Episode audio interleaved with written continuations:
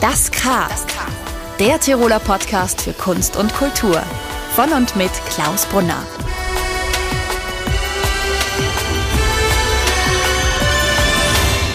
Achtung Wortwitz. Die 1400 Einwohner von Grins haben gut lachen. Nicht nur wegen dem freundlichen Ortsnamen, sondern auch wegen einem seiner Bewohner. Der Kabarettist Gabriel Castañeda hat uns einen kleinen Hit zum ersten Corona-Lockdown beschert. Das klingt dann so. Jetzt stehe im Keller elf Sorten Bier und stapelweis das Klopapier zum Essen, aber leid 20 Kilo Nudeln. Huren Außerdem ist Gabriel als Drehbuchautor erfolgreich, etwa für Fernsehkomödien, Universum-Dokus oder den Schlagerstar Hansi Hinterseher. Aber heute haben wir erstmals ein Doppelinterview. Thomas Castagneda ist der jüngere der beiden Brüder. Als Komponist und Pianist schreibt er Musik fürs Fernsehen, fürs Theater und ist als Solokünstler unter dem Namen Velves unterwegs. Außerdem ist Tom Mitbegründer der Donauwellenreiter. Im vergangenen Jahr haben sie es mit ihrem ungewöhnlichen Sound auf Platz 1 der iTunes Jazz Charts gebracht.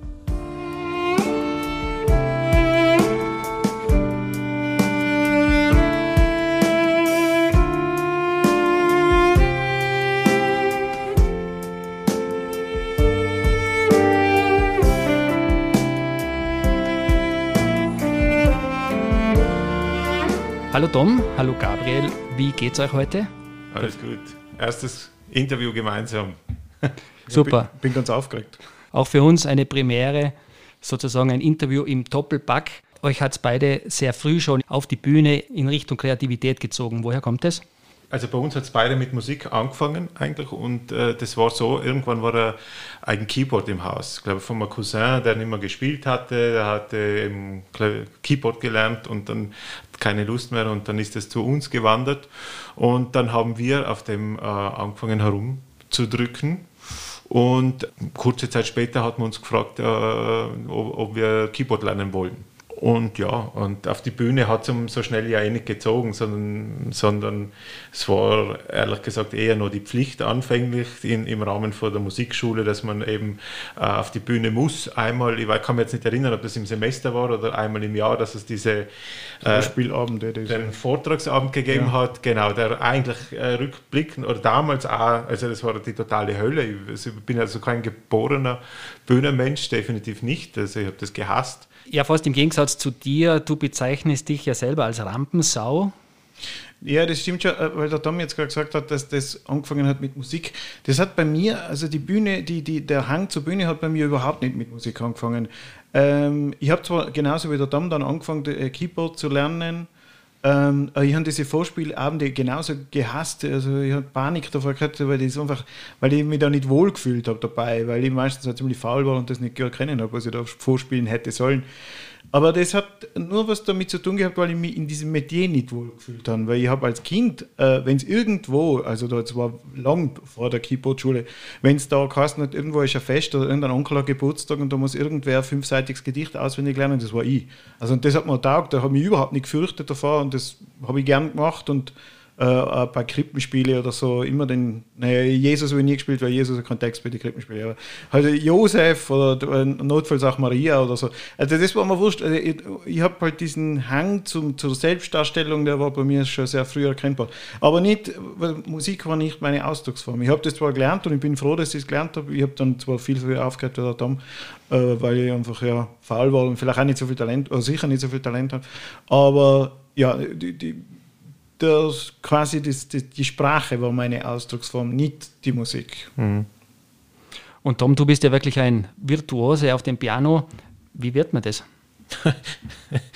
ähm, also ich weiß nicht, ob die Virtuosität das ist, was jetzt quasi mir als Musiker am meisten ausmacht. Äh, äh, da würde ich, wenn ich so in meine Reihen schaue, andere wahrscheinlich ausmachen können. Ähm, ich habe tatsächlich einfach, glaube ich, Talent gehabt. ich war jetzt auch nicht der Ehrgeizigste beim, beim Üben zum Beispiel. Das war nicht so äh, meine Stärke oder nie, nie gewesen eigentlich. Ich habe vieles immer mit Talent gemacht. Also das verbindet uns schon, so die gemeinsame Faulheit, Dinge, genau. Dinge zu üben. genau, das ist, das ist uns gemein, auf jeden Fall. Ja, äh, ne, das ist sicherlich bei uns beiden so, dass wir einfach talentiert waren. Wie kann man sich bei euch eine klassische Familienfeier vorstellen? Geht es dann auch sehr lustig und sehr musikalisch zu? das ist, also das ist genau das Gegenteil. In Wahrheit der Fall. Es, ist, ähm, es war immer eine totale Überwindung. Ich glaube, wir sind ganz viele Familien total bitter zu Weihnachten. Irgendwie die Mama hat immer gesagt, mach bitte singt halt oder spielt halt irgendwas, eine totale Bettlerei. Keiner wollte was singen, keiner wollte was spielen oder so. Also vor Publikum immer gerne, vor fremden Menschen, aber daheim quasi nie. Also es war immer, also totale Bettlerei eigentlich. Also bei jeder Familienfeier äh, Horror eigentlich, ja. Außer dann bei anderen, dann hat man, schon, hat man sich ins Zeug gelegt, aber bei der eigenen Familie nicht so viel. Ja, ich glaube sowieso, wir sind eine Familie ziemlich so, äh, wo alle ein bisschen Eigenbrötler sind. Äh, und äh, weil auch der Vater hat sich so mit musischen Inhalten beschäftigt und macht es bis heute eigentlich dort malen. Äh, und die Mutter war immer eine leidenschaftliche Chorsängerin. Ähm, aber so gemeinsam musiziert zum Beispiel, das war nie das Ding in der Familie. Das eben, wenn's, wenn wir es mal irgendwie vielleicht zu Weihnachten mal geschafft haben, äh, das war alles. Mehr hat es mehr hat's da nicht gegeben eigentlich. Ja, also der Einzige, der wirklich ohne Hemmungen bei jeder Familienfeier laut singt, ist der Papa. Ja, der hat aber eigentlich nicht das, größte Talent in der Familie, sagen wir es mal so. Er singt sehr gern, hat eine schöne Stimme, aber so Rhythmus und so ist nicht so unbedingt seine Ding. Mhm. Den, den, Papa zu begleiten, das macht er, hat er, ist der Tom zwei, dreimal in den Genuss gekommen. Äh, das ist Hardcore der Papa schert sich nicht um Konventionen wie Rhythmus oder Tonlage. Und er suggeriert dem Publikum aber, dass der Begleiter in den Gatsch gegriffen hat und nicht er selber. Ja, genau. Und du bist trotzdem ein guter Musiker geworden. Ja, wahrscheinlich. Oder deswegen. deswegen. deswegen. Das war die harte Schule, genau. Und bleiben wir noch kurz bei der Familie. Ähm, ihr seid eine mexikanisch-tirolerische Familie. Ich nehme an, ihr seid auch zweisprachig, also mit Spanisch und Oberlandlerisch aufgewachsen. Mhm. Richtig, ja. Also das war ein bisschen mangels äh, Alternativen am Anfang, weil äh, wie der Papa nach äh, Österreich gekommen ist, der war 40 und hat natürlich schon äh, Deutsch gelernt, immer Kurs, äh, der glaube ich 20 Stunden Deutsch oder so genommen, äh, was er halt lernen hat müssen, aber hat ganz, also wir waren ja da relativ schnell dann, also ich zumindest war dann relativ schnell da und äh, am Anfang war halt seine Deutschkenntnisse, sagen wir mal, rudimentär. Der hat halt mit mir Spanisch geredet, weil es eigentlich keine große Alternative gegeben hat. Ich bin aber sehr dankbar, weil ich dadurch natürlich ähm, ja, eine zweite Sprache halt so ohne großen Effort gelernt habe. Beim Tom war es dann schon ein bisschen weniger, weil der Papa natürlich auch versucht hat, mhm. mehr Deutsch zu sprechen. Weil es ist natürlich immer ein fremden Land, wenn du die Sprache nicht sprichst, ist es schwierig. Ja? Und deswegen war es eigentlich beim Tom dann schon weniger. Genau, ich, da, ich bin eigentlich gar nicht so richtig zweisprachig aufgewachsen, ehrlich gesagt. Äh, verstehe das Spanisch ganz gut, aber sprech, gesprochen habe ich es nie. Äh, und äh, was auch mir auch immer ein bisschen leid getan hat, dass ich nicht so gut sprechen kann. Äh, erst eigentlich jetzt, wo ich letztes Jahr ein halbes Jahr in Kolumbien verbracht habe, ein bisschen sozusagen das mh, mm, aufholen habe können. Ja, na, war, eine schöne, war, war eine schöne Sache. Ich hatte, war Teil von einer Auszeit, die ich benötigt habe nach vielen Jahren in Wien. Und das hat äh, begonnen damit, dass ich zuerst ein Jahr nach Imsterberg gezogen bin. Das hat mir sehr gut gepasst. Äh, äh dort habe ich die Auszeit auch gefunden, die, die ich braucht habe, die ich wollen habe. Und von dort aus bin ich dann noch nach Kolumbien sozusagen auf diese Reise gestartet und das hat alles, äh, war alles gut. Ist vielleicht nicht alles so äh, ganz nach Plan verlaufen, auch in Kolumbien, aber so ist es, wenn man Reise tätigt. Du sagst eben, du warst lange in Wien. Gabriel, bei dir habe ich den Eindruck, du bist einfach sehr verbunden mit Tirol. Woher kommen diese Gegensätze? Hast du immer schon Fernweg gehabt? Wolltest du immer schon hier bleiben? Hm, gute Frage. Also ich bin schon sehr verbunden, das stimmt schon. Gell? Also ich, ich bin gern in Wien, aber so zwei Tage nach zwei Tagen fahre ich dann gern wieder heim. Also ich finde Wien eine tolle Stadt. Es, äh, man kann viel machen. Es ist natürlich das kulturelle oder das gastronomische Angebot jetzt schwer zu vergleichen mit dem Tiroler Oberland. Trotzdem bin ich halt sehr verwurzelt. Ich habe halt viele Freunde und enge Freundschaften da. Das ist, war bei mir aber auch so ein bisschen eine bewusste Entscheidung, glaube ich. Also beim Tom genauso bewusste Entscheidung, aber halt in die andere Richtung. Äh, ich habe das, äh, ich wollte nie irgendwie, also ich wollte so als Teenager, wie jeder mal, äh, habe ich mal Pläne gehabt, auszuwandern. Ohne irgendwelche großen Pläne, wie man das finanziert oder so. Aber so im Erwachsenenalter habe ich jetzt nie wirklich Pläne gehabt, wegzugehen. Also wenn ich reich wäre, würde ich in London wohnen, aber ich habe so das Gefühl, dass sich das finanziell nicht mehr ausgeht in dem Leben. Müsste jetzt ganz viel passieren, mit dem, das ich nicht am Plan habe. Ja. Äh, nicht gut, du warst dann eh auch ein halbes Jahr in Mexiko. Eh ja, weg. also als, als junger Mensch, ja. Also mhm. ich war mit, mit 19 war ich ja, kn knapp ein Jahr eigentlich in Mexiko. Mhm. Äh, und ja, das war für mich damals auch ein wichtiger, äh, wichtiger Schritt, weil ich als, als Teenager sehr unglücklich war, äh, unglücklich Phase hatte und mit meinem Leben unzufrieden, also unorientiert, wo ich hin will, äh, nicht, nicht wirkliche Perspektiven gehabt habe. Und da war diese, diese zehn Monate in Mexiko waren für mich extrem wichtig und es war es sehr, sehr äh, schöne Zeit, obwohl ich gar nichts Besonderes da gemacht habe. Oder ich habe da halt äh, hauptsächlich bei meiner Familie gelebt und mit denen gearbeitet. Also, also auch nichts, keine schwierigen Dinge. Aber es war einfach, ja, es war eine schöne Zeit. Und danach war es wirklich, äh, war ich, muss ich echt sagen, war ich ein anderer Mensch. Mhm. Auch meine äh, Phase dann in die Jugend war eigentlich auch eine rechte äh, Krise halt, wie für die meisten. Ich bin ins Gymnasium gekommen und eigentlich war, war ich dann tot unglücklich mit, mit in, der, in der Zeit. Das hat überhaupt nicht gepasst. Und äh, habe auch nur mit Ach und Krach das Gymnasium geschafft. Ich hatte das Gefühl, dass das Gymnasium in Wahrheit das System ist, das, das nur dazu da ist, irgendwie, irgendwie alles zu brechen in mir. Ja, so ähnlich habe ich das meine Schule empfunden. Ja, also, es war, war erster, in erster Linie eine Anlaufstelle für den Frust hat es auch mit dem Thema Kreativität zu tun, dass es einfach nicht zugelassen wird bei uns in der Schule? Deswegen eigentlich. Also ich glaube, weil wir halt äh, zwei Menschen sind, die eine kreative Veranlagung haben. Und dann steht man, glaube ich, mit so einem System viel, viel mehr automatisch im Konflikt, das darauf, eigentlich darauf ausgelegt ist, jemanden sozusagen einer Gruppe oder was bei, irgendwas beizubringen, irgendwie eine Gruppe auf einen gemeinsamen Nenner zu bringen oder, oder halt äh, eine gewisse Anzahl von Schülern sozusagen auf, auf eine sogenannte Gesellschaft vorzubereiten. Dass jemand, äh, der in sich aber schon äh, irgendwas hat, irgendwas spürt oder irgendwas Individuelles, Kreatives schon sozusagen in seiner Veranlagung hat, ich meine, das haben die meisten Menschen sozusagen oder alle oder wir kommen alle so auf die Welt in Wahrheit. Ja. Äh, und bei uns war es halt mit 15 immer nur da, sagen wir so. Äh, dann äh, ist, steht man mit dem System eigentlich viel mehr im Konflikt. Also ich glaube, beim Bruder habe ich es war das offensichtlich komplett. Er hat ja dann auch, äh, glaube ich, die erste Schule hast dann lassen, glaube ich, und die, die zweite hast dann die Herrschaft. Ich bin ungefähr 17 Mal hocken geblieben. aber ja, ungefähr so habe ich es dann gemacht. Ja. Äh, ich habe dann aber irgendwann dieses System der Schule begriffen und habe es dann halt für mich genutzt, indem ich halt dann wirklich einfach nur mehr gegangen bin, wenn ich Lust gehabt habe. Ich habe dann halt alles aus, ich habe sofort, also sofort, irgendwann, wenn ich es dann checkt, dann habe ich mir ein Schulunterrichtsgesetzbuch gekauft und habe dann wirklich nur mehr die Prüfungen gemacht, die man machen muss und so. Ich habe nicht einmal schlecht abgeschlossen. Ich, ich glaube auch, also wenn man jetzt sieht, sozusagen, was, was wir beide machen, wir sind eigentlich recht individuell in dem, was wir machen, äh, beide.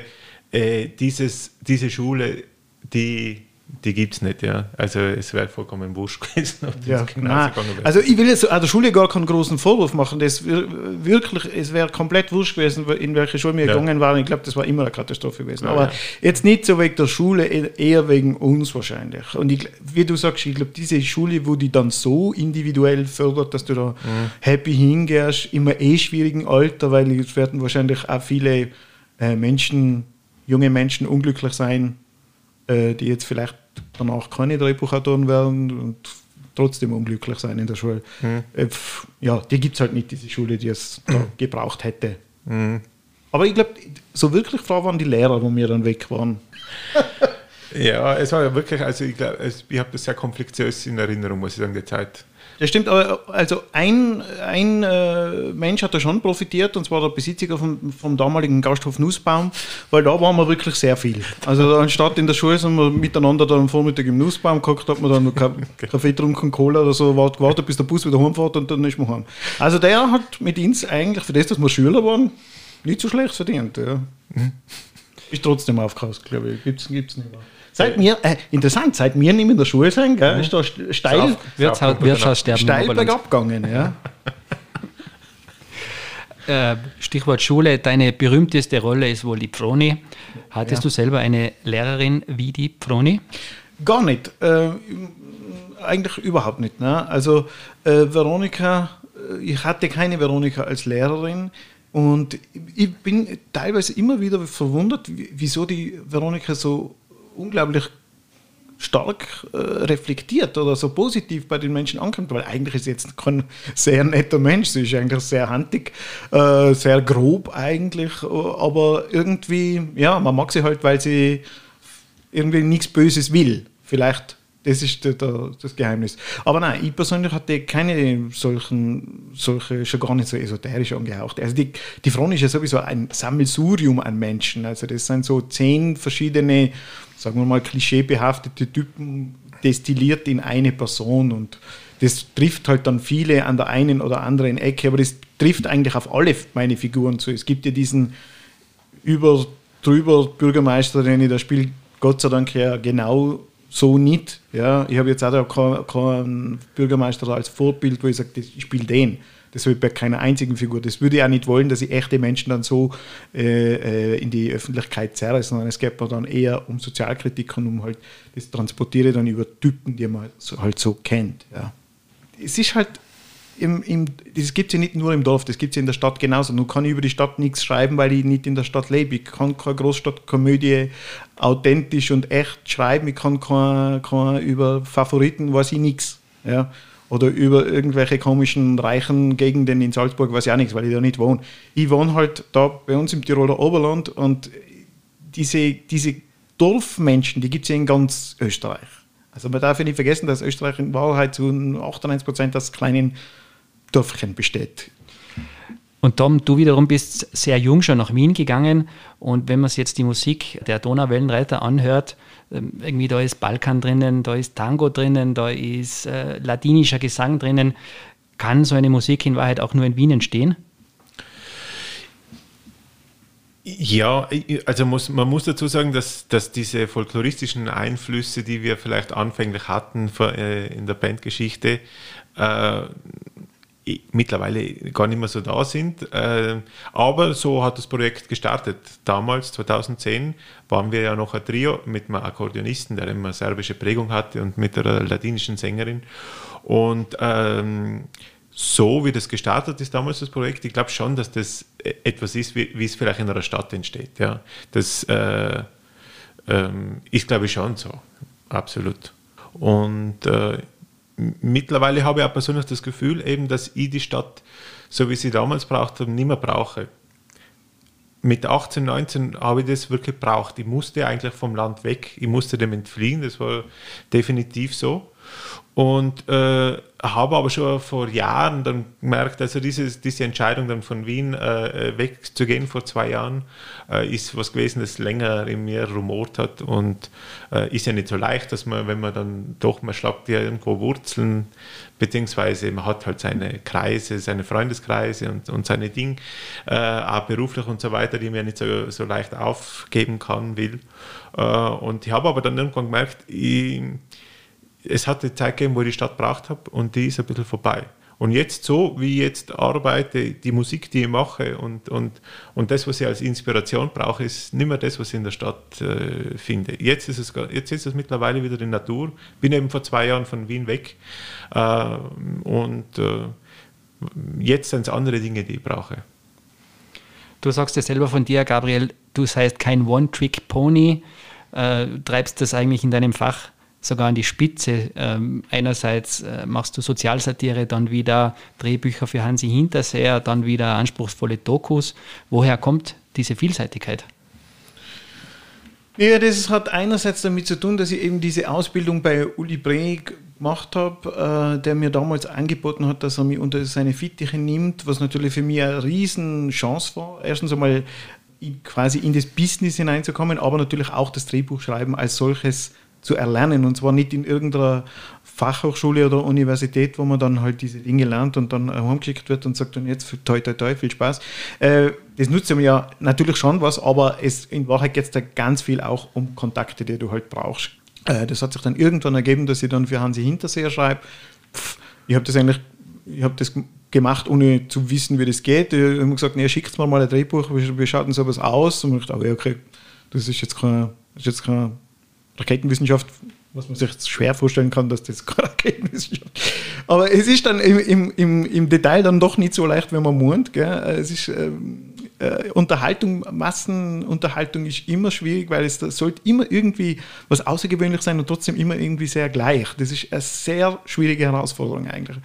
Äh, und ja, dann hat sich das, weil die gleiche Produktionsgesellschaft macht auch Universum, äh, die haben mir dann angeboten, ob ich nicht ein Universum-Drehbuch schreiben will. Mir hat das gereizt, weil das halt ganz was anderes ist und man, man lernt viel dabei. Äh, ich wollte auch wieder mal was machen, wo ich jetzt nicht unbedingt entertainen muss, weil auf Dauer, also Comedy ist hart, sagt man immer, äh, und das stimmt. Also Comedy ist einfach brutal Sache, weil du die, die, die Reaktionen vom Publikum so unmittelbar merkst, ob das jetzt gut oder schlecht war. Aber dadurch ergibt sich halt diese Bandbreite und ich habe jetzt angefangen, einen Roman schreiben, weil ich wieder was anderes machen wollte. Und äh, ich will mich eben nicht diese, auf dieses eine Ding fixieren, dass ich jetzt halt, keine Ahnung, 20 Jahre lang Veronika Schmieder Bechtel spiele und sonst nichts mehr mache. Wir spielen in unserem Podcast ganz gerne ein kleines Spiel mit unseren Gästen. Also ich nenne euch jeweils einen Begriff oder ein Wortpaar und ihr gebt bitte kurze und knackige Antworten. Hansi Hinterseer oder Roy Black? Hansi, eh klar. Thermomix oder Mikrowelle? Thermomix. Tequila oder Stanzer Zwetschge? Als Gründer kann ich da nur Tequila sagen. Also Stanzer Zwetschge, äh, du kannst als Gründer nicht trinken. Das ist ein No-Go. Ah, wenn, auch wenn er sehr gut ist, das muss ich dazu sagen. Ich will niemanden beleidigen, aber das ist einfach, äh, es geht nicht. Noch nie davon gehört. es gibt, ist nicht existent. Donauwelle oder Pazifik? äh, Pazifik. Rennrad oder Mountainbike? Weder noch. Stadt oder Land? Land. Land oder Stadt? Land. Super, Dankeschön. So aus der Außensicht seid ihr beide sehr erfolgreich, einfach in eurem jeweiligen Fach. Aber was ist für euch selber Erfolg? Was ist ein gutes Leben sozusagen? Also gutes Leben kann, kann ich glaube ich schon so äh, würde definieren, dass man sich einfach nicht die ganze Zeit Sorgen machen müsste, äh, wie man sein, sein Leben finanziert. Und das ist als Musiker, äh, wie es ich betreibe, jetzt eigentlich nur mit meiner eigenen Kunst immer, äh, echt nicht immer leicht. Ja, also ich habe immer wieder Phasen, wo es tough ist, ja, absolut. Und natürlich jetzt äh, mit, mit Covid und so weiter, das ja wahrscheinlich einfach noch jahrelang spürbar sein wird, diese Krise. Äh, das ist natürlich alles recht, ähm, ja, genau, äh, herausfordernd, sagen wir mal. Ja, also st stimmt so unterm Strich sicher. Erfolg bedeutet ja, oder ist schon, dass man sagt, man darf von seinem Traumberuf, sein, kann man sein Leben bestreiten. Das ist ja eigentlich das, ein Riesenglück. Das ist Erfolg. Ob man dann mehr oder ein bisschen weniger hat, ja, okay. Aber dass man überhaupt mit dem, was so, was, was so am meisten interessiert, was man, was so, das Einzige, was, was man eigentlich wirklich machen will, dass man von dem leben kann, das ist ja ein riesen Glück, äh, wenn es hinhaut. Aber es ist natürlich nicht immer leicht, also das ist ja klar. Und so wie es wir halt betreiben, wir zwar, wir sind ja in keinem festen äh, System verankert, also wir sind ja keine Schauspieler an, an an irgendwelchen Theatern, die äh, subventioniert werden oder wir sind in keinem Kulturbetrieb drin, äh, sondern wir sind wirklich, äh, wir machen selber, erfinden uns jeden Tag irgendwie neu selber und, und, und versuchen halt unsere Kreativität nach außen zu tragen und mit, damit Geld zu verdienen. Das ist Hardcore. Also ist nicht immer leicht, aber wenn es hinhaut, ist es sehr schön unlängst habe ich gesehen auf Social Media, du warst als Froni verkleidet äh, mit Megafon in den umliegenden Dörfern unterwegs. Ist dir eigentlich irgendwas peinlich? Manchmal? Ähm, ich, ja, aber nicht sowas. Ähm, mir sind Dinge manchmal schon peinlich, aber die, dies, das zum Beispiel gar nicht. Das war die Love Revolution. Und das habe ich aus einem bestimmten Grund gemacht. Also ich mache das nicht, äh, weil ich mich gerne jetzt als Frau verkleide oder so, sondern mir ist das wirklich zum Hals herausgehängt, diese, diese Suderei der Menschen, in, das war dann alles noch im Lockdown, alles ist so schlecht und alles ist so mies und alles ist so, äh, äh und da denke ich mir, was, jetzt echt froh, dass äh, wir in einem Land wohnen, die, das eh super gut durch diese Krise kommt. Gell? Also wenn man da nach anderen Ländern schaut, da brauchen wir jetzt nicht weit schauen, äh, was, sich da abspielt, ohne staatliche Hilfen, kein Geld für einen Impfstoff und so weiter und so fort. Und bei uns jammern alle. Und äh, ja, da, deswegen habe ich halt äh, Froni als, als Botschafterin der Liebe ausgepackt, mit meinem Megafon bestückt, bin mit, bin mit meinem Jeep durch die Gegend gefahren und habe gesagt, regt euch nicht auf äh, und, und seid ein bisschen netter zueinander und, und hört euch auf so anfetzen. Vor allem auf Social Media es hat, ich weiß nicht, ob es viel gebracht hat, aber naja, es war ein Versuch wert. Aber nein, solche Dinge sind mir überhaupt nicht peinlich, im Gegenteil. Also das finde ich eine wichtige Botschaft. All you need is love, singt sie zum Schluss. Also generell mit deiner Sozialsatire wirst du wahrscheinlich auch dem einen oder anderen mal auf den Schlips steigen. Ja, hoffentlich. Hat es da irgendwie auch Vorkommnisse gegeben? Ja, es ist so, ich, ich, dadurch, dass ich jetzt keine, keine existierenden Menschen wirklich, äh, wie soll ich sagen, beleidigen oder, oder, oder, vorführen will, ist jetzt nicht so dramatisch. Es gibt natürlich schon Momente, wo die Leute äh, im Publikum lachen immer da, wenn sie selber gerade nicht betrifft. Und dann, wenn sie selber betrifft, lachen sie halt an der Stelle weniger. Ja. Aber es geht mir nicht darum, dass ich Menschen jetzt irgendwie beleidige oder auf den Schlips trete. Es geht ja nicht darum, sondern es geht darum, dass ich durch diese Überhöhung einfach gewisse Dinge aufzeige, wo ich mir denke, das ist eigentlich blem blem oder das ist ein Wahnsinn. Oder es geht, aber es geht, das transportiert sich auf Social Media vielleicht jetzt nicht so wirklich, aber in den Programmen geht es dann schon ins Eingemachte. Es geht natürlich um, um keine Ahnung, äh, es geht um Feminismus, es geht um strukturellen Sexismus, es geht um Ausländerfeindlichkeit. Nur ist das halt nie mit dem erhobenen Zeigefinger und sagt, das ist halt so schlecht und bittet jetzt das nicht, sondern es ist halt durch diese Überhöhung wird klar gemacht, wie nahe das eigentlich alles an einem selber ist. Und ich nehme mich da ja nicht aus. Äh, wenn sich dadurch jetzt jemand durch den, auf den Schlips getreten fühlt, ja, dann ist es halt so. Aber ja. Mir eigentlich wurscht. Also, also vielleicht denkt er dann drüber nach.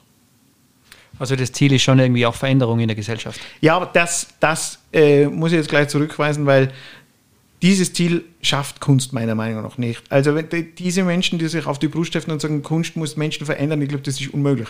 Also man kann, äh, das Höchste, was man erreichen kann, ist, dass einer mal drüber nachdenkt. Aber ich maße mir jetzt nicht an, dass die Menschen da total geläutert aus meinen Programmen herausgehen und sagen, uh, na ja, ist jetzt halt schlecht und ich ändere jetzt mein Leben. Das wird so nicht passieren. Ja. Aber ähm, wenn einmal er oder sie über gewisse Dinge zumindest nachdenkt, oder wenn man sie so plakativ darstellt, dass man sich denkt, oh ja, jetzt auch eigentlich so wirklich wild, wie nahe die Satire am Leben ist, vielleicht löst es ja ein bisschen was aus. Aber äh, da tue ich mir immer schwer mit diesen, mit diesen Vorsätzen, dass Kunst was verändert. Das geht, glaube ich, nicht. Und wo liegen für dich so die Grenzen des guten Geschmacks? Ähm, Grenzen des guten Geschmacks es gibt, äh, einer meiner Vorbilder ist Ricky Gervais. Und Ricky Gervais sagt, du kannst prinzipiell über alles und jeden Witze machen. Es gibt keine Grenzen. Ja. Äh, wichtig ist nur, und das sagt er schon dazu, dass der Ziel des Gags nicht quasi gleichzeitig das Opfer ist. Ja. Also man muss aufpassen, dass gerade bei Satire, dass man nicht äh, die, den Fehler macht, dass man auf einmal Menschen oder äh, Menschen, die ein Problem haben oder äh, wenn ich mir über eine Krankheit lustig mache, dass ja plötzlich, dass der Erkrankte dann auf das, die Gag auf Kosten dieser Erkrankten geht. Das geht nicht, äh, zum Beispiel. Oder dass man das Leid anderer Menschen irgendwie als, als Gag, irgendwie, das funktioniert nicht. Aber prinzipiell gibt es keine Grenzen. Ja. Äh, man muss nur sehr aufpassen. Und, und wir sind nicht in England. Also da sind die Leute bei uns viel sensibler als wir in England. Also mit denen Gags, die der auf der Bühne macht, kann das in Österreich nie auftreten. Okay. Und hat es auch schon äh, sozusagen richtig katastrophale Auftritte für euch gegeben? Ich glaube, das hat jeder, also jeder Künstler viel mehr katastrophale Auftritte, als wir gerne gehabt hätte in seinem Leben. Also ich kann mich erinnern, bei Böse und Artig, das war mein erstes Soloprogramm, das war sehr heftig. Also ich habe es eh nicht so heftig gefunden, aber die Leute haben es sehr heftig gefunden. Ja, nicht so wirklich witzig, glaube ich. Aber da habe ich mal einen Auftritt gekriegt, da waren zwölf Leute und in der Pause sind sechs rumgegangen. Das war, war eine schlechte Quote.